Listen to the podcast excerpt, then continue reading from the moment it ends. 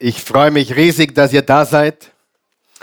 Und wir wollen auch noch einmal, ich weiß, wir haben es schon getan, David hat schon getan, aber viele, viele kommen erst ein bisschen später dazu. Und darum wollen wir das noch einmal tun, dass wir alle, die mit dabei sind, online zuhören, zuschauen, äh, dass wir sie mit einem kraftvollen Applaus noch einmal begrüßen. Jawohl.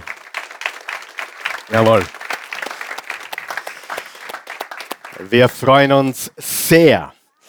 Ja, heute wollen wir diese Serie über das Gebetsleben oder das Beten eines Jesus-Nachfolgers wollen wir nicht nur fortsetzen, sondern auch einmal die Serie abschließen. Aber hoffentlich, und das ist mein großes Gebet, in deinem Angen ist es der Anfang von etwas ganz Großes, in deinem Leben, in meinem Leben, hoffentlich nicht nur im Leben ein paar weniger, sondern dass wir wirklich eine Epidemie des Betens auslösen, dass Menschen auf die Knie gehen. Stell dir mal eines vor. Stell dir vor, ein Familienvater beginnt zu beten. Denke mal nur darüber nach. Stell dir vor, 45 Familienväter beginnen zu beten. Wer glaubt, dass wenn der Mann im Haus beginnt zu beten, auf seinen Knien, jeden Tag, das würde diesen Haushalt vollkommen revolutionieren. Wer glaubt es? Jetzt ganz ehrlich, hundertprozentig. Und ich meine, das, was für die Männer gilt, gilt für die Frauen genauso. Aber wir Männer ganz besonders, ich bin zufällig ein Mann, ja, äh, ich kann nichts dafür. Es ist einfach, ich bin einfach so rausgekommen. Ja, äh, zur Überraschung, glaube ich, sogar meiner Eltern. Sie haben eine Caroline, glaube ich, erwartet. Ich glaube, die Caroline Michaela oder irgend so etwas. Auf jeden Fall, äh, wir Männer sind berufen zu beten, genauso wie die Frauen, aber die Frauen sind uns da meistens ein bisschen voraus. Und äh, darum wollen wir wirklich Gas geben, damit wir, damit wir Veränderung sehen in unseren Familien, in unserer Gesellschaft in unserem Land, in unserem Europa, in unserer Welt. Der Anfang eines Lebens voll mit Gebet, eines richtigen Gebetslebens, nichts Religiöses oder Komisches, sondern was Echtes und Authentisches. Und vergiss nicht, du hast komplette Redefreiheit. Er ist, sofern du ein Nachfolger Jesu bist, sofern du an Jesus Christus glaubst, ist er dein Vater dein himmlischer Vater, dein liebender himmlischer Vater und du kannst immer und überall, jederzeit zu ihm kommen. Und das ist die größte Einladung des Universums. Und ich muss ganz ehrlich sagen, ich habe äh, natürlich mein Gebetsleben ein bisschen auf ein anderes Level gebracht die letzten acht Wochen. Ich habe auch früher ein bisschen Schuldgefühle gehabt, weil ich nicht so der große Beter war. Immer gebetet natürlich, aber so richtig fokussiert darauf, äh, ab und an. Aber wer weiß, das ist so wie mit dem Fitnesstraining, ab und an. Ja?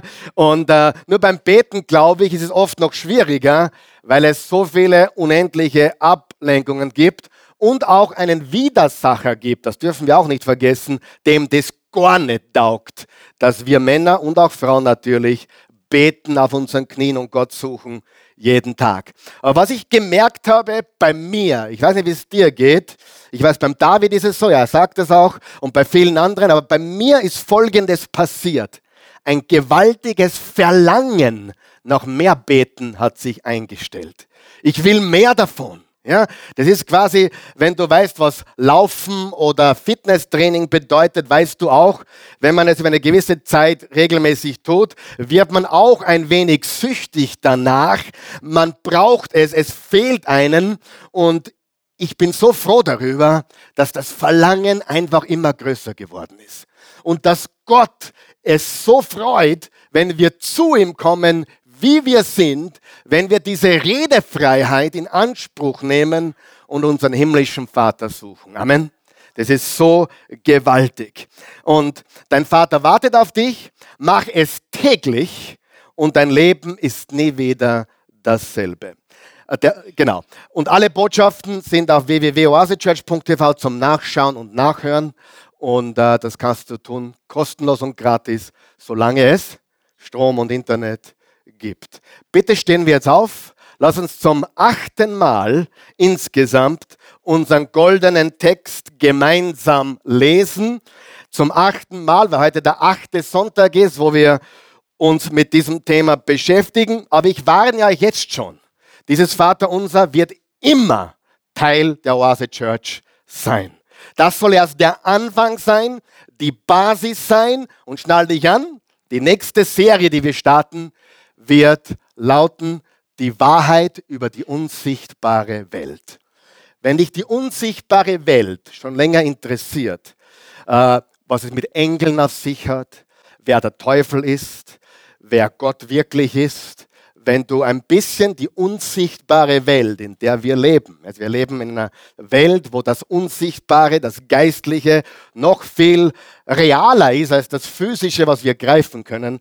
Aber wir werden in unserer nächsten Serie über unsichtbare Dinge sprechen. Und es passt sehr gut als Nachfolgeserie zu unserem Beten. Okay, bist du bereit dafür? Lesen wir Matthäus Kapitel 6. Lesen wir laut auf 1, 2, 3. 1, 2, 3. Und wenn ihr betet, macht es nicht wie die Heuchler, die sich zum Gebet gern in die Synagogen und an die Straßenecken stellen, um von den Leuten gesehen zu werden. Ich sage euch, sie haben ihren Lohn damit schon erhalten. Wenn du beten willst, geh in dein Zimmer, schließ die Tür und dann bete zu deinem Vater, der auch im Verborgenen gegenwärtig ist. Und dein Vater, der ins Verborgene sieht, wird dich belohnen. Beim Beten sollt ihr nicht leere Worte aneinander reihen, wie die Heiden, die Gott nicht kennen. Sie meinen, sie werden erhört, wenn sie viele Worte machen. Macht es nicht wie sie, denn euer Vater weiß, was ihr braucht, und zwar schon bevor ihr ihn darum bittet. Ihr sollt so beten.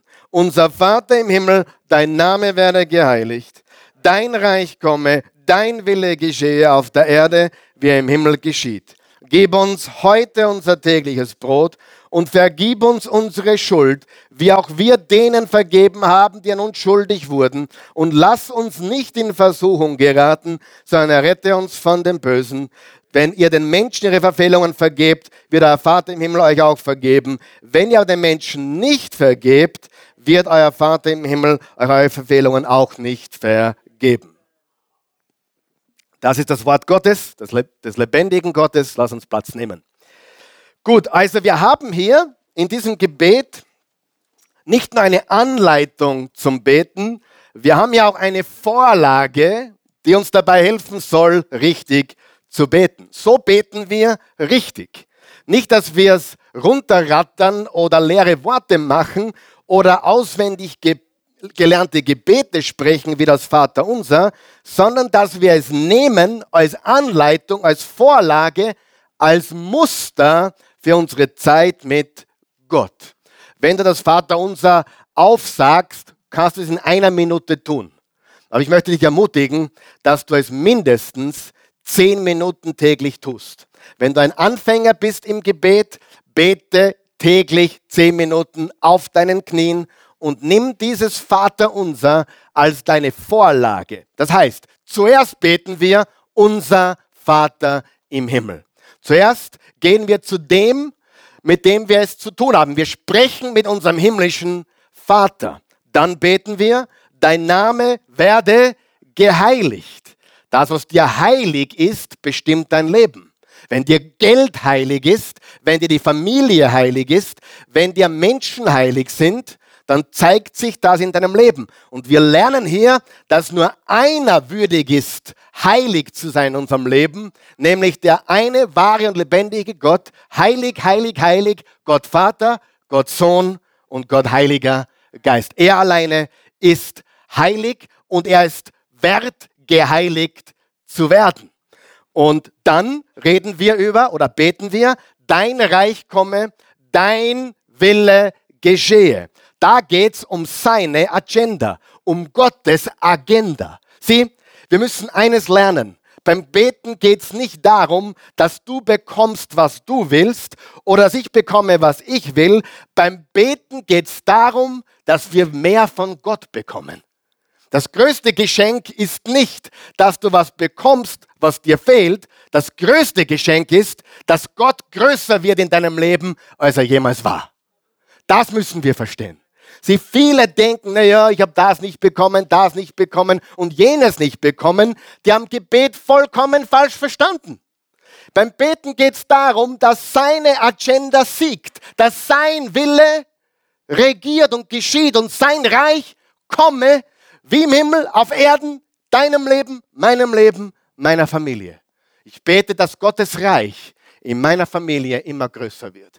Ich bete, dass Gottes Reich hier in der Oase Church immer größer wird. Sein Wille, sein Reich komme und geschehe. Dann erst beten wir über die Dinge, die wir brauchen. Aber auch da geht es primär darum, dass wir anerkennen, von woher wir alles haben. Sie, unser tägliches Brot, gib uns heute, ist natürlich ein Gebet für die Dinge, die wir brauchen, aber mehr noch, es ist eine Anerkennung, von dem wir alles haben. Sieh, wir legen alles, und ich habe gestern und vorgestern, fast jeden Tag, habe ich Gespräche mit Menschen, die irgendwie diese Motivationsschiene, Selbsthilfeschiene ins Christentum reinbringen wollen. Da haben wir eh genug davon. Äh, ich will mich verwirklichen, ich will, ich will, ich will. Geh auf ein Motivationsseminar, wenn du das willst. Aber das ist nicht der Geist Jesu. Der Geist Jesu sagt nicht, besorg dir, was dir zusteht, sondern heilige meinen Namen. Mein Reich, mein Wille. Nicht, also nicht meiner, sondern seiner. Das ist, was Gott von uns möchte. Ganz anders wie das, dass wir für die Dinge ständig suchen, die wir brauchen. Aber nichtsdestotrotz bitten wir Gott jeden Tag darum, dass er uns das gibt, was wir brauchen. Und in Matthäus 6, Vers 33, ein paar Verse später in der Bergpredigt, hat Jesus gesagt, äh, trachtet zuerst nach dem Reich Gottes und seiner Gerechtigkeit, also seinem Willen, seinem Reich, trachtet nach dem Reich Gottes und alles andere wird euch dazugegeben werden. Was für mich bedeutet, wenn ich nach seiner Agenda ausgerichtet bin, brauche ich mich um meine Dinge gar nicht so sehr sorgen, weil er gibt mir, was ich brauche. Und ich kann ehrlich sagen, dass es gibt ein Gebet, das bete ich jeden Tag. Und das ist ein Gebet, was er immer und überall erhört. Wer will wissen, was das ist? Jakobus 1, Vers 5. Wenn es jemanden unter euch an Weisheit mangelt, so bitte er Gott, der jedermann gerne gibt, so wird sie ihm, die Weisheit, gegeben. Ich verrate dir jetzt etwas. Gott wird nicht alle Gebete so beantworten, wie du sie möchtest. Das heißt, wenn du, keine Ahnung, um ein größeres Haus bittest, kann ich dir nicht garantieren, dass du es bekommst. Da spielen aber andere Faktoren mit hinein, oder? Fleiß, harte Arbeit, Geld sparen, Geldumgang etc. Da spielen andere Faktoren mit hinein, wenn wir äh, irdische Güter haben wollen. Er will uns segnen. Wer von euch weiß auch, wir sind gute Eltern und wir geben unseren Kindern nicht alles. Warum? Weil wir besser wissen, was für sie gut ist. So, also ich kann dir nicht garantieren, dass du immer bekommst, was du bittest, aber ich kann dir garantieren, das Gebet für Weisheit wird immer erfüllt. Also ich kann da ganz ehrlich sagen, ich habe es noch nie erlebt, noch nie, hast du mich gehört, was ich sage? Noch nie dass ich nicht wusste, was ich tun soll. Und dann habe ich gebetet, Herr, gib mir die Weisheit, das Richtige zu tun. Ich habe es noch nie erlebt, dass er mir nicht geholfen hätte, die richtige Entscheidung zu treffen. Ja? Oder mich aus einer falschen Entscheidung rauszufinden. Das Gebet um Weisheit liebt unser himmlischer Vater. Er liebt es, er liebt es, er liebt es. Und König Salomo hat gesagt, wenn wir um Weisheit bitten, dann bekommen wir alles andere, was wir brauchen, obendrauf dazu. Also bete jeden Tag für Weisheit. Schreibt ihr auf diesen Bibelvers, den haben wir heute nicht in der Outline. Jakobus 1, Vers 5. Wenn es jemanden unter euch an Weisheit fehlt, dann bitte er Gott, der jedermann gerne gibt, und sie wird ihm gegeben. Eine andere Übersetzung sagt, wenn jemand von euch nicht weiß, was er in einer bestimmten Sache tun soll, wer war schon mal dort? Dann soll er Gott bitten und er wird ihm Weisheit geben. Dann bitten wir um Vergebung. Und wir beten auch, dass er uns hilft, denen zu vergeben, die an uns schuldig geworden sind. Vergib uns unsere Schuld, wie auch wir vergeben unseren Schuldigern. Und dann beten wir für Schutz. Führe uns nicht in Versuchung oder anders formuliert, beschütze uns oder bewahre uns, wenn wir in Versuchung geraten oder wenn wir in Versuchung geraten, lass uns nicht an der Versuchung zerbrechen, sondern erlöse uns von dem Bösen. Und der Böse, da gibt es zwei verschiedene Auslegungen, das Böse im Allgemeinen oder auch der Teufel. Schütze uns vor dem Satan, vor seinen Werken, vor seinen Taktiken, vor seinen Tricks. Und dann gibt es den nächsten Satz, den wir in der Bibel nicht finden. Sag einmal nicht. Aber der ist, der ist dazugekommen. Nicht leider, sondern Gott sei Dank, finde ich. Denn dein ist das Reich und die Kraft und die Herrlichkeit in Ewigkeit. Amen. Dieser Satz ist nicht in der Bibel, weder im Matthäus Kapitel 6 noch im Lukas Kapitel 11, wo Jesus über das Vaterunser lehrt. Aber es wurde wahrscheinlich schon im ersten Jahrhundert hinzugefügt und vielleicht sogar schon von den zwölf Aposteln. Und es macht auf jeden Fall Sinn zu beten, dein ist das Reich und die Kraft und die Herrlichkeit, oder? Und das schließt das Gebet auf wunderbare Art und Weise ab und bringt alle losen Fäden zusammen.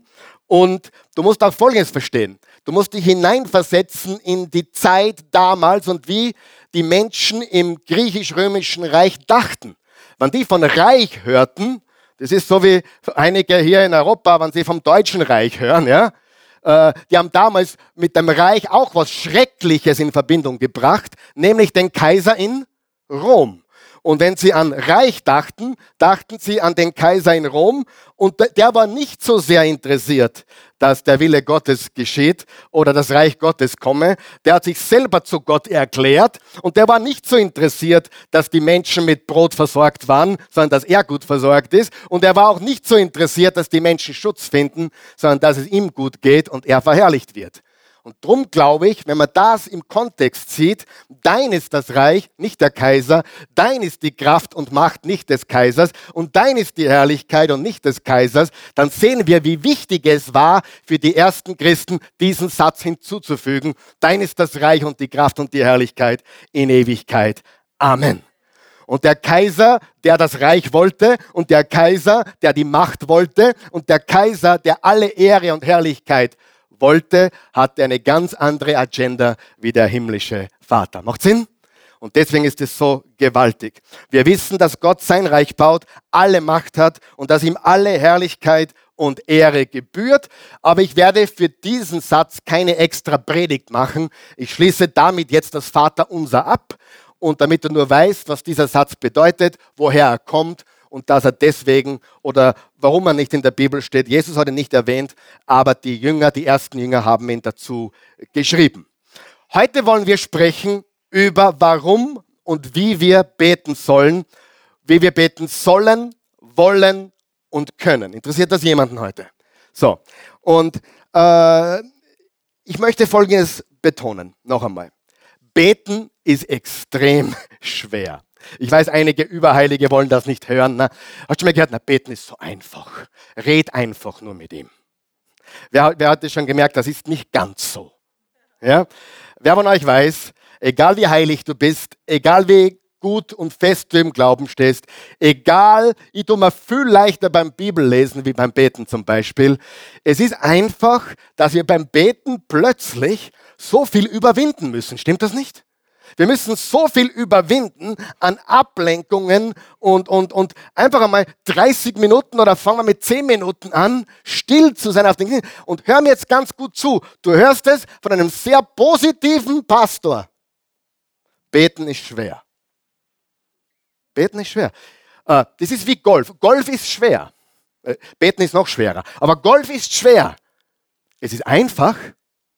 Ja, ganz einfach erklärt, oder? Du hast einen Schläger und einen Ball Du hast drei Schläge, um Paar zu sein, vier Schläge oder fünf Schläge. Ist leicht, oder? Du musst nicht dreimal draufhauen und dann ist er im Loch, oder? Ist doch leicht. Nein, ist nicht leicht. Es ist einfach, aber es ist nicht leicht. Und ich sage dir, beten ist schwer. Und ich möchte dir heute helfen und ermutigen, damit du dieses Beten in deinem Leben wirklich zur täglichen Aktivität machst. Es ist kein Wunder, dass die meisten von uns damit kämpfen. Es ist kein Wunder, dass die meisten von uns nicht wissen, wo man beginnt mit dem Beten. Und ich hoffe, du hast jetzt einiges gelernt und gesehen, wie wir beten anhand des Vaterunsers dieser Vorlage. Hat es jemand geholfen bis jetzt? Drei von euch. Nein, nicht einmal einer. Drei, okay. Entschuldigung. Normal sind es drei, heute war es gar keiner. Aber hat es jemand geholfen bis jetzt? Super, okay. Markus 3, Lesen wir Markus 3. Dann stieg Jesus auf einen Berg und rief von seinen Jüngern die zu sich, die auf eine besondere Aufgabe vorgesehen hatte. Sie kamen zu ihm. Also bleiben wir da kurz einmal stehen. Jesus war oft am Berg und er war wahrscheinlich zuerst alleine auf dem Berg und hat dann die Jünger zu sich gerufen. Was hat er alleine getan? Gebetet. Und er setzte sie ein als die zwölf, die zwölf Apostel. Sie sollten ständig bei ihm sein. Unterstreich dir bitte auf deiner Outline bei ihm sein. Bei ihm sein. Sie sollten dann auch von ihm ausgesandt werden und die gute Nachricht verkünden. Oder um die gute Nachricht zu verkünden. Und sollten die Vollmacht bekommen, die bösen Geister auszutreiben. Bleib mal kurz einmal stehen. Jesus hat gebetet und nachdem er gebetet hat, hat er die zu sich gerufen, die er auserwählt hat für seinen engsten Kreis. Und das waren die zwölf Jünger oder die zwölf Apostel des Lammes, Jesu Christi. Wir wissen, dass Judas dann äh, sich disqualifiziert hat und dass dann Matthias seinen Platz eingenommen hat. Also wenn du Matthias heißt, hast du einen ganz einen besonderen Namen. Du bist also der Auswechselspieler für Judas geworden. Judas hat die rote Karte bekommen und du kamst als Joker hinein. Halleluja! Gut, oder?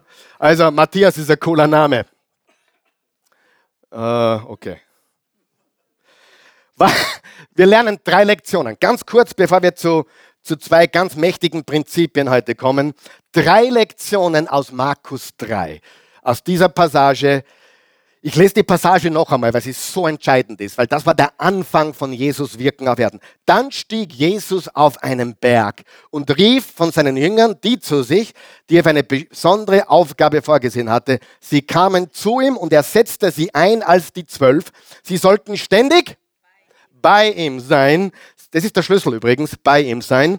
Sie sollten dann auch zu ihm, von ihm ausgesandt werden, um die gute Nachricht zu verkünden und sollten die Vollmacht bekommen, die bösen Geister auszutreiben. Drei Lektionen, die wir von Jesus lernen und die für dich und für mich sehr, sehr, sehr wichtig sind. Sag mal sehr, sehr, sehr. Sehr, sehr, sehr wichtig. Erstens, wir haben Entscheidungen zu treffen. Ja? Wer von euch hat Entscheidungen zu treffen? Ich habe jeden Tag Entscheidungen zu treffen. Und was haben wir zuerst gelernt? Jakobus 1, Vers 5. Wenn jemand von euch Weisheit braucht oder fehlt, dann bitte er Gott. Wir brauchen sie übrigens auch, wenn wir nicht wissen, dass uns fehlt, gell? nur so nebenbei. Wir brauchen sie ständig. Aber wenn es jemand an euch an Weisheit fehlt, so bitte er Gott, der jedermann gerne gibt und so wird sie ihm gegeben werden. Das erste, ah, da steht der Jakobus 1, Vers 5. Steht er doch da. Ja? Lesen wir gemeinsam. Manchmal bin ich so vorneweg, dass ich ganz vergesse, was ich vorbereitet habe. Wenn jemand unter euch weiß, lesen wir es gemeinsam laut. Eins, zwei, drei. Wenn jemand unter euch Weisheit braucht, weil er wissen will, wie er nach Gottes Willen handeln soll, dann kann er Gott einfach darum bitten und Gott, der gerne hilft, wird ihm bestimmt antworten, ohne ihm Vorwürfe zu machen. Hört so, was ich nochmal sage. Gott wird, Gott, Gott schenkt dir nicht jedes Haus, für das du betest, nicht jedes Auto, für das du betest. Gott heilt dich auch nicht immer, wenn du dafür betest. Er tut nicht immer alles, was du genau willst, wie du es willst, richtig? Aber Weisheit gibt er dir 100% immer. Ist das nicht wichtig? Das ist ja das Wichtigste überhaupt. Das kriegen wir immer. Wir haben Entscheidungen zu treffen. Warum sollten wir beten? Warum sollten wir bei ihm sein? Wer glaubt, wir können bessere Entscheidungen treffen, wenn wir bei ihm waren, als wenn wir nicht bei ihm waren? Wir treffen einfach bessere Entscheidungen. Vor allem nicht nur bessere Entscheidungen, sondern die richtigen Entscheidungen. Das ist das Erste. Das Zweite, was wir lernen, wir befinden uns in einem unsichtbaren Kampf. Und darum beginnen wir unsere nächste Serie, die Wahrheit über die unsichtbare Welt. Warum? Wir sind in einem unsichtbaren Kampf. Wir kämpfen nicht gegen die Schwiegermutter. Da ist ein böser Geist. Nein, Spaß. Nein, ein Spaß, Spaß. Die Bibel, wir kämpfen nicht gegen unsere Kinder, die gerade vom, vom Teufel regiert werden, ja, die uns gerade segieren und wissen gar nicht, dass sie vom Satan benutzt werden. Äh, wir, haben wir haben gelernt im Epheser 6, Vers 12, wir kämpfen nicht gegen Menschen aus Fleisch und Blut, sondern gegen Mächte. Sag einmal Mächte. Sieh? Und darüber wissen die wenigsten Menschen etwas und die Christen, die behaupten, dass sie darüber viel wissen, sind meistens sehr komisch. Du merkst, oh, der Teufel verfolgt mich. Oh. Hey, was hast du für Probleme mit dem Teufel? Der ist unter meinen Füßen. Amen. Er ist besiegt. Der, der kann mich vielleicht ein bisschen tratzen, aber ich schicke ihn fort. Ja, und dann haben sie Träume und Visionen und Prophetien und Gott hat gesprochen. Und dann kommt man drauf nach ein paar Jahren, der hat viel gesagt, aber nichts hat gestimmt. Hast du mal solche Christen kennengelernt? Es ist tragisch. Und darum müssen wir erkennen, wie die geistliche Welt wirklich ist. Was wirklich in der unsichtbaren Welt passiert und Menschen gefangen hält äh, in Religionen. Ja? Der Geist, der einen Menschen in einer Sekte festhält, ist der Satan, der Geist der Welt, die Schlange, der Drache, der Lügner. Amen. Frage, kennst du jemand, der von einer Lüge besessen ist? Beherrscht ist? Ja, 100 Prozent. Die kennen wir alle, oder? Und das ist eine unsichtbare Welt, die wir nicht sehen mit dem bloßen Auge, aber wir befinden uns in einem Kampf. Schau, was im Lukas 22 steht, Verse 31 bis 32. Da hat Jesus ganz kurz vor seiner Kreuzigung folgendes äh, steht da geschrieben. Es sprach aber der Herr. Wer ist der Herr? Wer ist der Herr? Jesus. Simon, Simon, das ist Petrus. Siehe, der Satan hat euch begehrt, um euch zu sichten wie den Weizen. Ich aber habe für dich gebetet, dass dein Glaube nicht auf. Was tun wir mit Menschen, die ganz offensichtlich vom Satan attackiert werden oder, oder verwendet werden oder gestört? Was tun wir mit Menschen? Wir beten für sie. Wir beten für sie. Und die Gedankengebäude, die Festungen, das sind Gedanken. Im 2. Korinther 10, Vers 3 bis 5 steht, dass wir äh, mit dem Geist Gottes Gedankengebäude niederreißen. Sieh, der Humanismus, der in Wien regiert, ist ein Gedanke.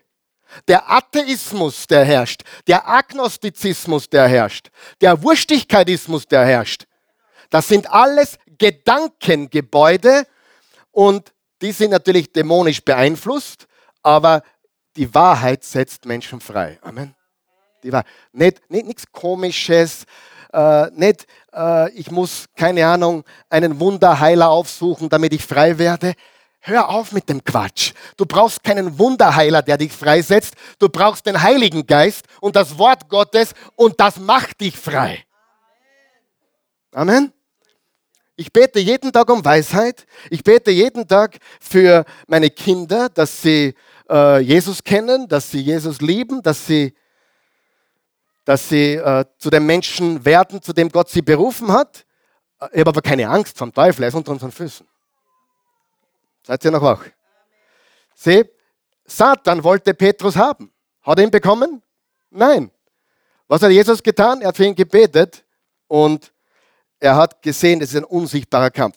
Wer weiß, dass auch in seinem Leben ein unsichtbarer Kampf drinnen ist? Ständig. Egal, ob es in deiner Familie ist, in deinem Geschäftsleben, in deinem Arbeitsleben, in deiner Familie. Hallo. Wenn uns bewusst wäre, was in den Familien so abgeht, ich krieg's nur am Rande mit, weil ich halt mehr mitkriege wie die meisten Menschen, weil ich mehr zu hören bekomme, da stürzt die Haare auf. Ja, ich, ich gebe der Christi eine Busse am Abend und sage, hey, äh, uns wir haben keine Ahnung, wie gut es uns geht. Ja, wir haben da, da ein bisschen ein Problem und da, aber da geht es drunter und drüber. Die, die Menschen sind Gefangene. Und darum drum müssen wir das Vaterunser verinnerlichen. Und bitte, hör mir jetzt ganz gut zu, was ich sage. Wenn du glaubst, das Vaterunser ist ein Nebengedanke, gut, gut, dass wir die Serie jetzt abgeschlossen haben, dann hast du nichts verstanden. Das ist keine Option. Wenn wir wahrlich in einem geistlichen Kampf stehen, wie wichtig ist es dann zu beten? Wenn wir wahrlich in einem Kampf stehen, wie wichtig ist es dann, mit geistlichen Waffen zu kämpfen? Mit dem Schwert des Geistes und mit dem Speer des Gebets. Sieh, wir müssen verstehen, es ist ein realer Kampf. Und wir in der Oase sind nicht big an, you know, der Teufel und, und böse Geister, ihr wisst es, oder? Aber trotzdem, ich freue mich sehr, dass man das Ganze, jetzt kommt dann Halloween, alle verteufeln schon, oh, der Teufel kommt zu Halloween. Kann man, der Teufel kommt nicht zu Halloween. Der Teufel regiert jeden Tag hier auf der Erde. Siehst du das nicht? Der braucht kein Halloween. Der braucht nur schauen, Halloween. Ja? Und dann, Ja, da, ja, die Christen verbeißen sich so, oh, Halloween, ein, ein, ein teuflischer Feiertag. Hey, studier mal das Ganze. Und dann kommst du drauf, dass die meisten gar nicht wissen, wo es herkommt. Und sogar die, die glauben, dass wissen, wo es herkommt, wissen nicht, wo es herkommt. Ich bin kein Befürworter von Halloween. Ich bin aber auch kein Befürworter von Valentinstag. Wir haben jeden Tag Valentinstag. Sieh, äh, ich bin nicht einmal Befürworter von Weihnachten. Wir haben jeden Tag Weihnachten. Ich bin nicht einmal groß auf Ostern, weil wir haben jeden Tag Ostern. Wenn ich ein einzelner Mann wäre, bin ich eh, aber ich meine, wenn ich, wenn ich ein Mann wäre ohne Familie, ich würde wahrscheinlich nicht Ostern und Weihnachten feiern. Zumindest nicht mit Eier und Geschenke. Warum? Weil, äh, weil ich jeden Tag Weihnachten habe, verstehst du? Aber dann gibt es die Christen, die verteufeln Weihnachten. Oder heidnischer. Uh, uh. Ja? Komisch. Die beschäftigen sich mit dem Teufel, die geben dem Teufel mehr Wert, als ihm zusteht. Hey, gewisse Dinge lassen wir links liegen, aber wir sehen nicht den Teufel überall und in allem. Wir sind über, über ihm. Ja? Und er ist unter unseren Füßen. Und, und dann wird ein Tattoo verteufelt und dann wird, keine Ahnung, der raucht, wird auch verteufelt. Das ist der Rauchgeist. Hey, gib den Leuten ein bisschen Freiheit. Amen. Lass uns uns auf das Wesentliche konzentrieren. Und das ist das Evangelium von Jesu. Gott hat die Welt so sehr geliebt, seinen einzigen Sohn gab, damit jeder, der den glaubt, nicht verloren geht, sondern ewiges Leben hat. Halleluja. Wir befinden uns in einem unsichtbaren Kampf. Ja? Äh, und wir brauchen drittens eine Botschaft. Okay? Woher glaubst du, kommen die Botschaften? Woher hast du deine Botschaft? Wer glaubt, dass jeder von uns eine Botschaft für die Welt hat? Jeder. Jeder? Jeder hat eine Botschaft für die Welt. So, fassen wir zusammen.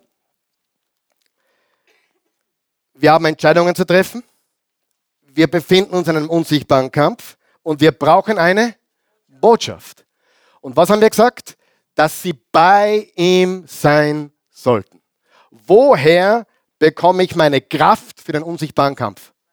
Bei ihm. Woher bekomme ich meine Weisheit für die Entscheidungen? Bei ihm. Woher bekomme ich meine Botschaft für die Welt? Bei ihm. Herzlichen Dank. Jetzt reden wir über zwei Prinzipien für einfaches und kraftvolles Beten. Jetzt muss bitte dich anschnallen, weil jetzt geht es ziemlich schnell.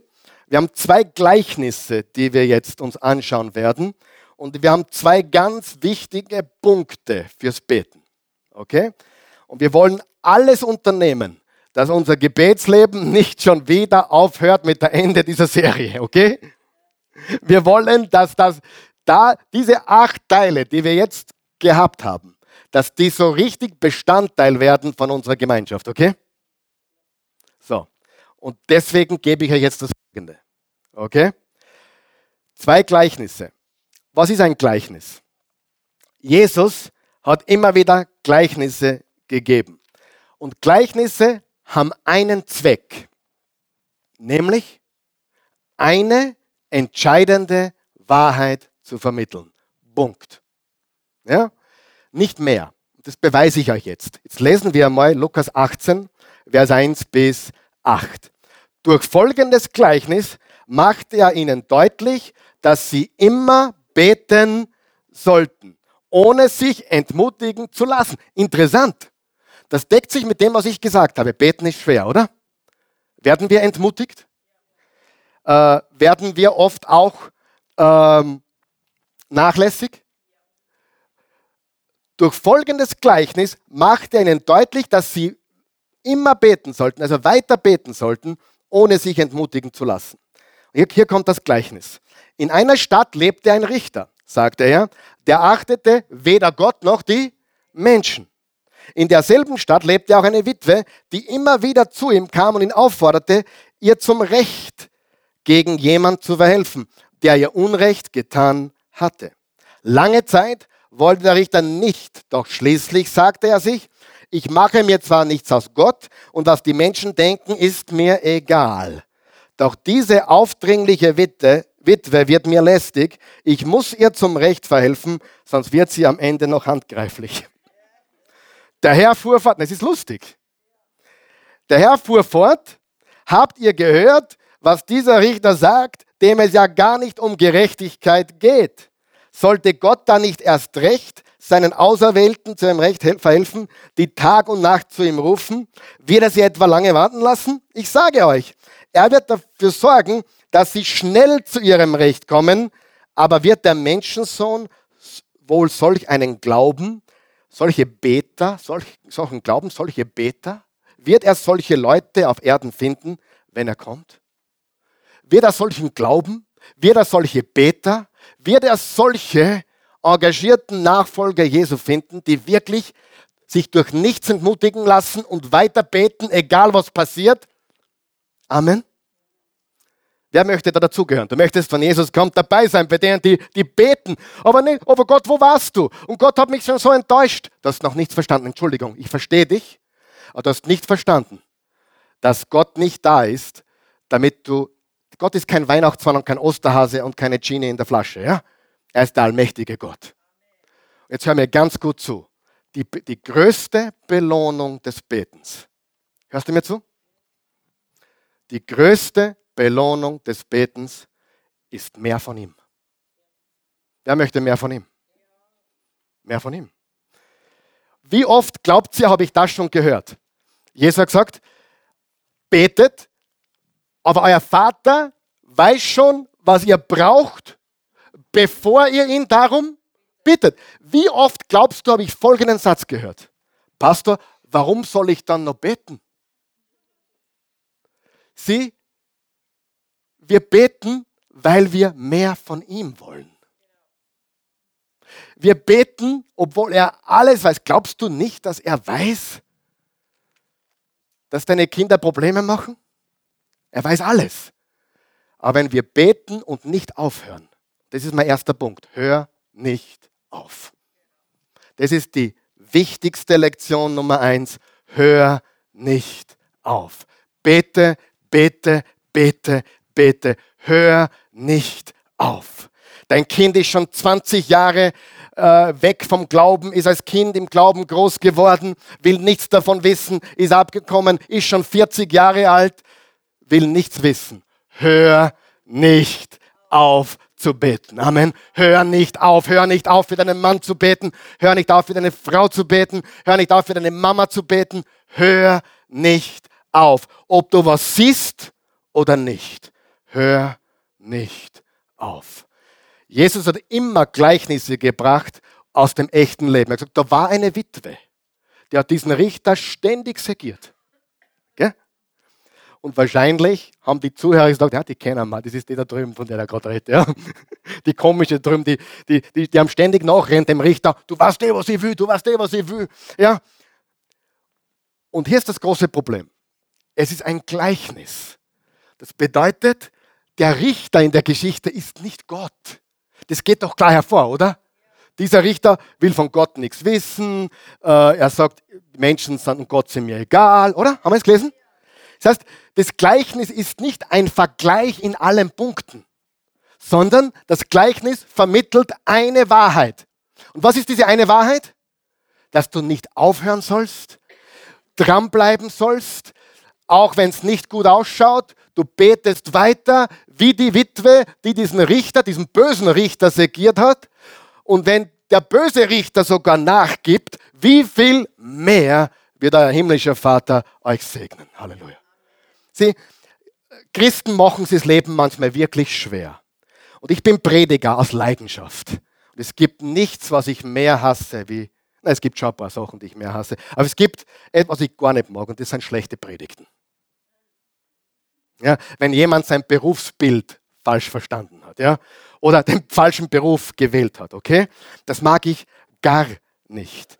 Und das Problem kommt, wenn wir die Bibel falsch auslegen. Ich gebe euch ein Beispiel. Es gibt ein weiteres Gleichnis der, der zehn Jungfrauen. Kennt ihr das? Matthäus 25. Die fünf haben ihre Lampen vorbereitet gehabt mit extra Öl. Die anderen fünf hatten ihre Lampen, aber kein Öl vorbereitet. Und der letzte, Satz, der letzte Satz sagt, und die, die bereit waren, sag einmal bereit, gingen hinein zum Hochzeitsmahl. Jetzt gibt es Christen, die haben dieses Gleichnis genommen, ja, Das Öl symbolisiert den Heiligen Geist und wenn du den Heiligen Geist nicht hast und nicht in Zungen betest und keine Ahnung, das ist nicht, was das Gleichnis sagt. Das Gleichnis vermittelt einen Punkt. Was ist der Punkt? Sei bereit. Das ist alles. Und dieses Gleichnis kann nicht Gott sein, oder der Richter. Es kann nur bedeuten, hör nicht auf. Das ist die einzig, versteht das jeder? Ergibt es Sinn? Sieh, es, in der Bibelauslegung werden so viele Fehler gemacht, weil Dinge hineininterpretiert werden, die nicht gemeint sind. Merk dir bitte eines, wenn du ein Gleichnis von Jesus liest, die manchmal schwer zu verstehen sind, sie werden dann leicht verständlich, wenn du verstehst, da ist eine Wahrheit. Bei den Jungfrauen sei bereit, bei diesem Richter und der Witwer hör nicht auf. Ist das klar? Und, weißt du, es gibt so viele geistliche Leute, die alles vergeistlichen wollen und, und weißt du, die Lampe muss leuchten und der Geist muss in die. Nein, sei bereit. Okay? David macht das Sinn? Ja, verstehst du das? David versteht es auch, also können wir weitergehen. Gut, nein, Aber hier ist das große Problem. Wir lieben, wir lieben uns heiß, wir, wir, wir, wir halten das aus. Ja, ein bisschen tratzen gegenseitig, wir halten das aus. Zwei Probleme. Zwei Probleme, die wir hier sehen. Viele Christen sehen Gott so wie diesen Richter. Der ist ja hart, böse, aber noch einmal, das ist nicht der himmlische Vater, der hier gemeint ist. Hier geht es um eine Wahrheit, hör nicht auf. Und das Zweite habe ich schon gesagt. Wir verstehen die Belohnung nicht. Die Belohnung, der große Preis des Betens. Nicht der große Preis von Japan, sondern der große Preis des Betens ist Doppelpunkt. Mehr von. Punkt. Wenn du auf eine Basis kommst mit deinem Beten, wo du deine Agenda in den Hintergrund rückst und seine Agenda primär machst und alles andere sekundär, dann bist du auf einem glücklichen Weg. Du kannst mit allem leben, weil das Wichtigste, was du hast, ist, er ist mit mir. Und er gibt mir immer mehr von sich. Halleluja.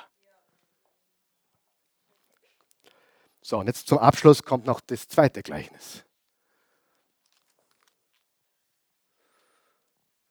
Dann geht gleich weiter in Vers 9.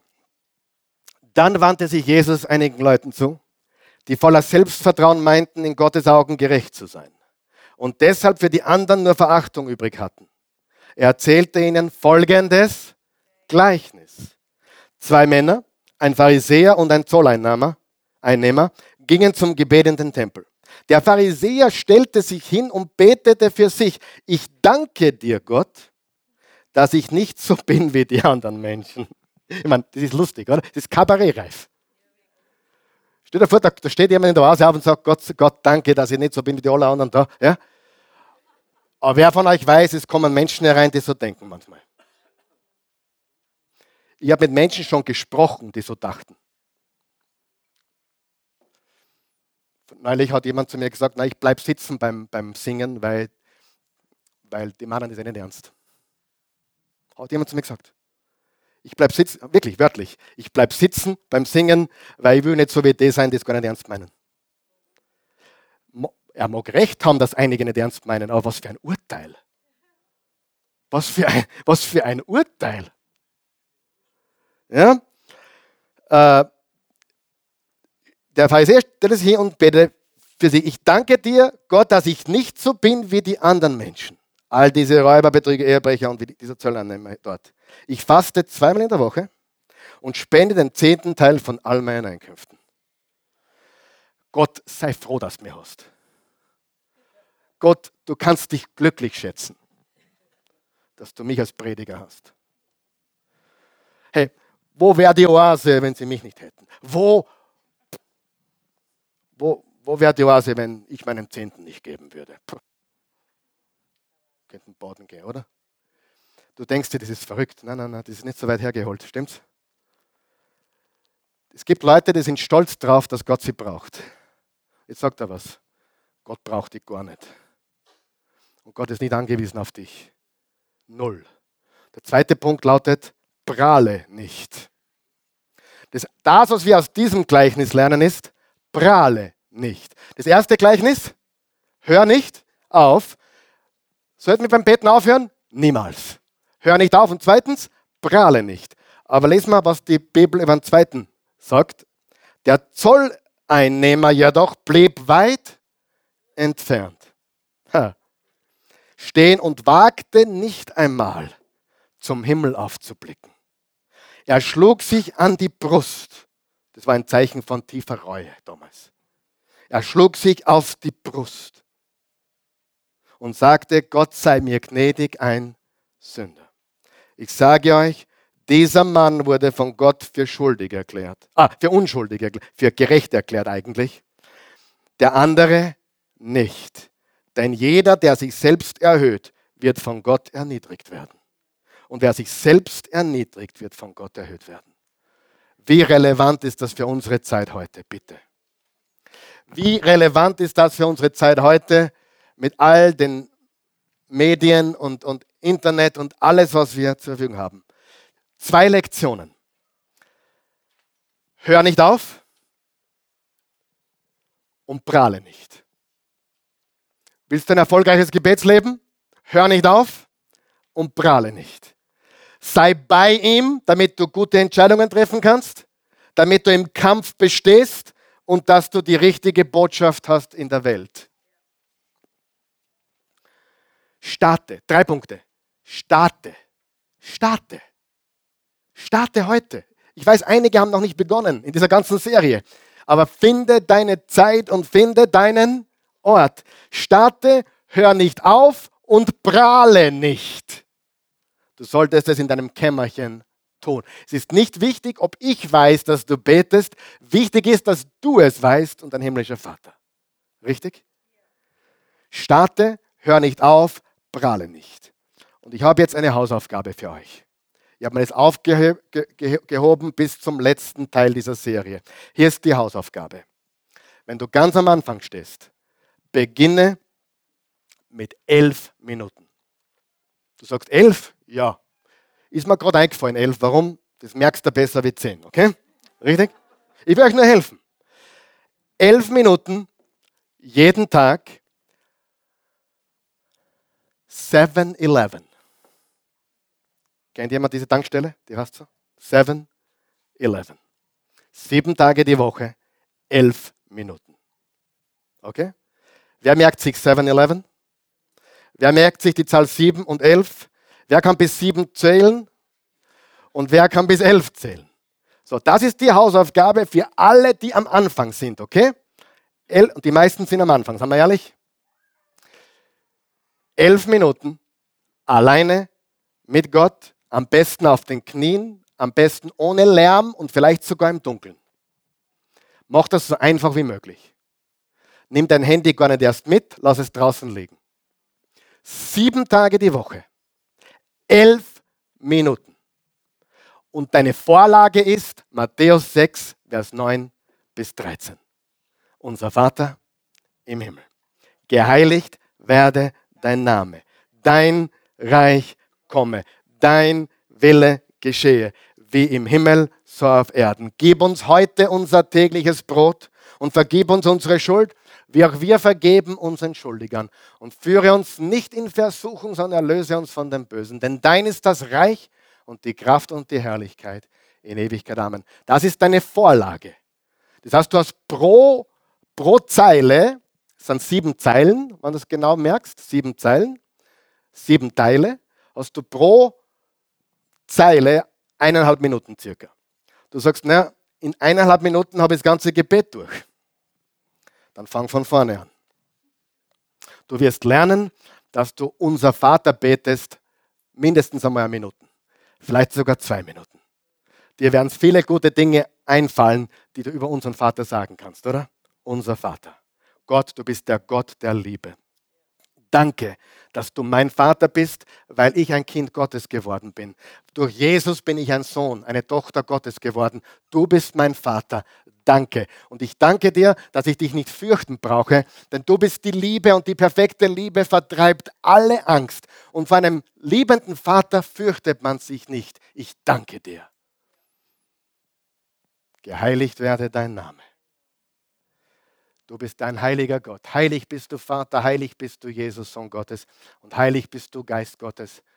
Ich heilige deinen Namen. Ich heilige dich und hilf mir, deinen Namen zu heiligen, überall, wo ich hinkomme, in meinem ganzen Leben, in jedem Bereich. Und schau dazu, dass dein Name geheiligt wird, überall auf der Welt. Dein Reich komme, dein Wille. So betest du es, Vater unser.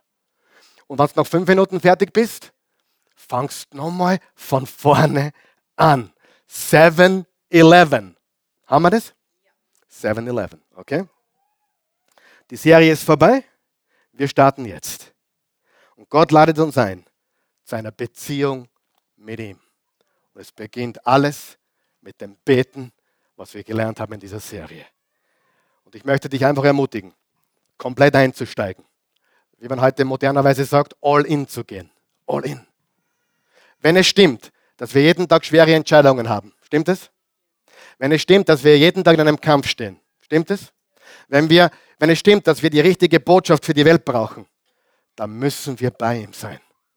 So oft wie möglich, jeden Tag.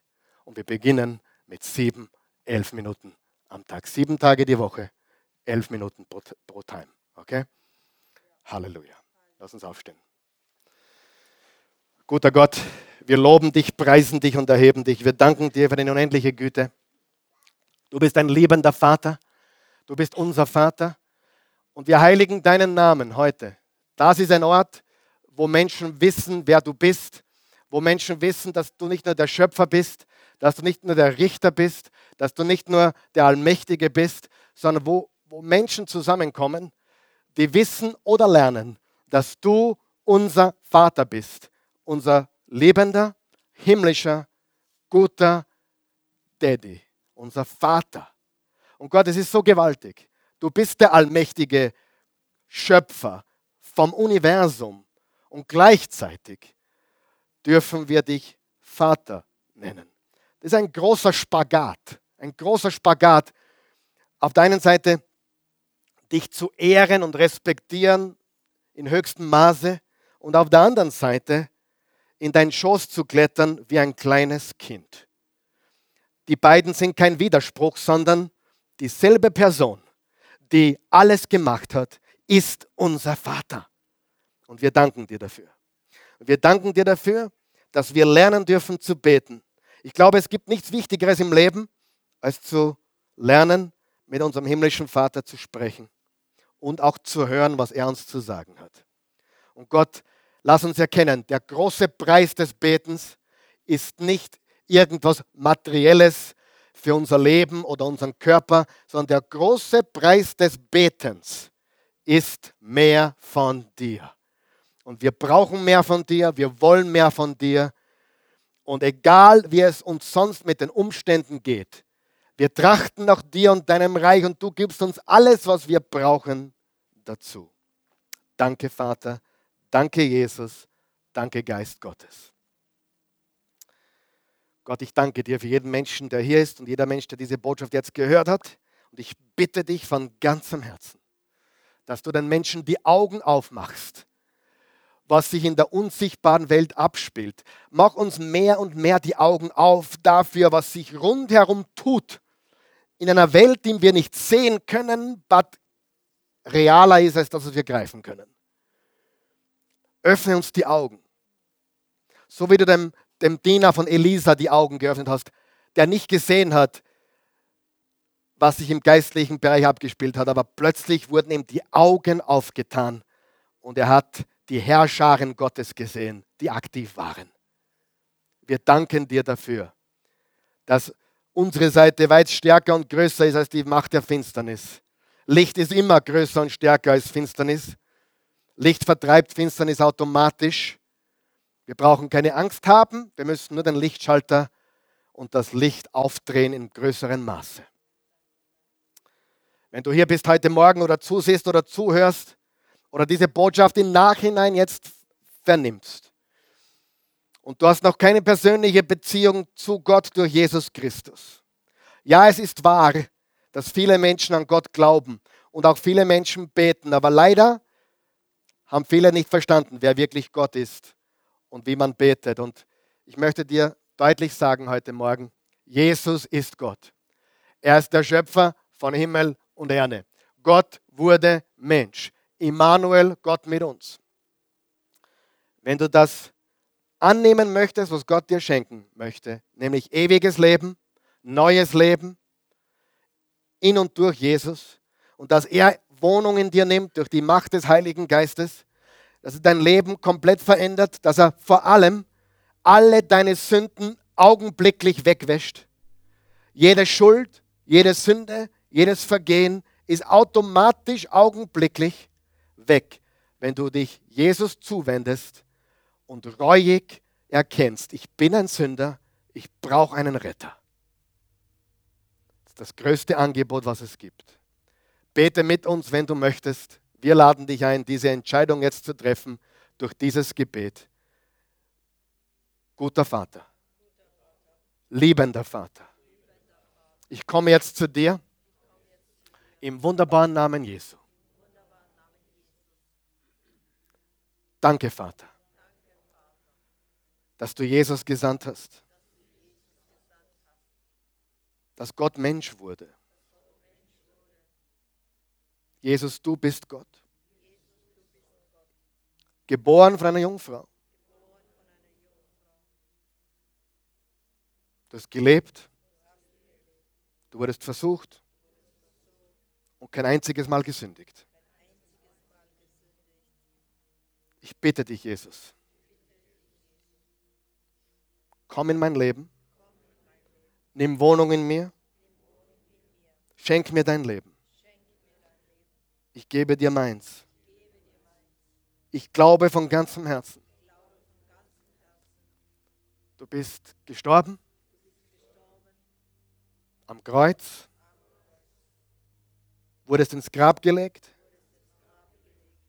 Und hast am dritten Tag gesiegt.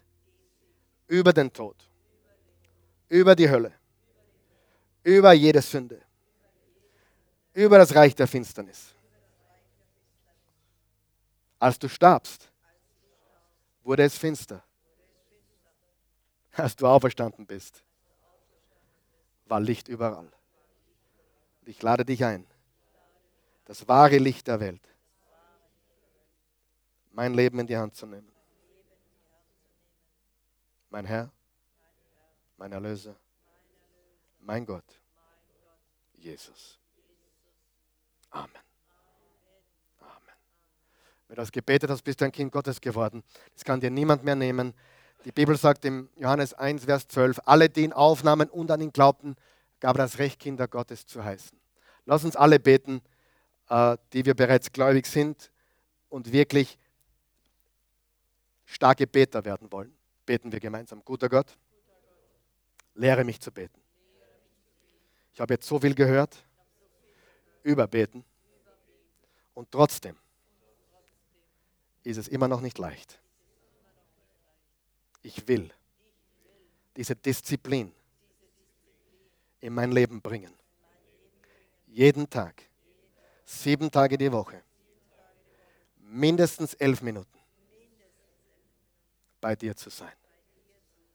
Einfach mit dir Zeit verbringen. Wenn du willst, mach aus den elf Minuten 15 Minuten und lass mich wachsen als Beter. Aber hilf mir jetzt am Start. Und hilf mir nicht aufzuhören, so wie es immer wieder passiert. Hilf mir nicht aufzuhören. Und hilf mir auch demütig zu bleiben. Weil ich weiß, wenn ich jeden Tag bete, dann werde ich immer stärker und immer sicherer und immer kühner. Aber ich will nie abheben. Ich will wissen, dass ich dich immer brauche. Ich will nicht prahlen. Hilf mir bei den Entscheidungen, im geistlichen Kampf und gib mir die richtige Botschaft für mein Umfeld, meine Familie, meine Firma, meinen Arbeitsplatz, meine Kollegen und Kolleginnen, Hilf mir nicht aufzuhören. Hilf mir nicht zu prahlen. Gott, verinnerliche diese Botschaft heute ganz tief in unser Herz. In Jesu Namen. Amen. Amen. Danke, Jesus.